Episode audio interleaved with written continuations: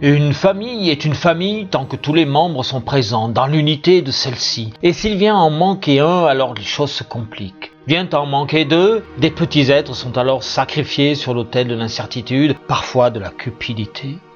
Ainsi, on ne saurait faire fonctionner nos véhicules actuels sans carburant. Oui, j'entends votre remarque, reste l'électrique. Je suis à peu près sûr qu'elle ne roulerait pas sans batterie. Mais là n'est pas la question. Il s'agit des forces vives que nous déployons et qui disparaissent quand plus rien ne va et que tout mène à la mort. D'abord de la relation, puis de son estime, et s'il n'y a plus d'estime, à quoi bon insister? Et voilà que, vidé, il n'y a déjà plus de place pour Dieu.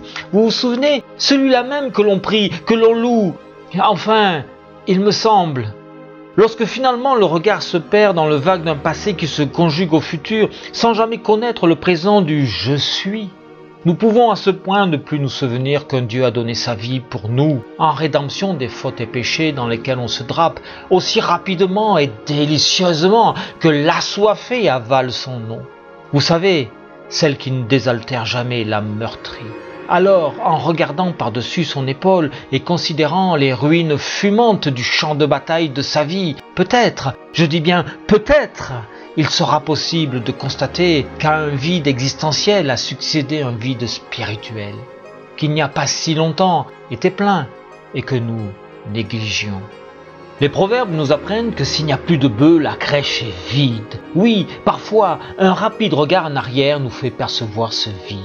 De là vient notre manque de force et de volonté, surtout si le vide s'est installé lentement. Salomon continue ainsi en prétendant que c'est à la vigueur des bœufs qu'on doit l'abondance des revenus.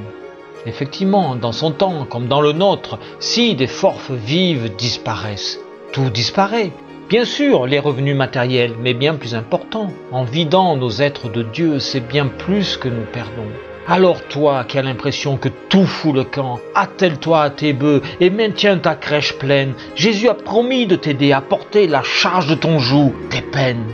Désaltère-toi alors à la source de son bonheur, afin que la vigueur de notre Sauveur remplisse de vie ton foyer.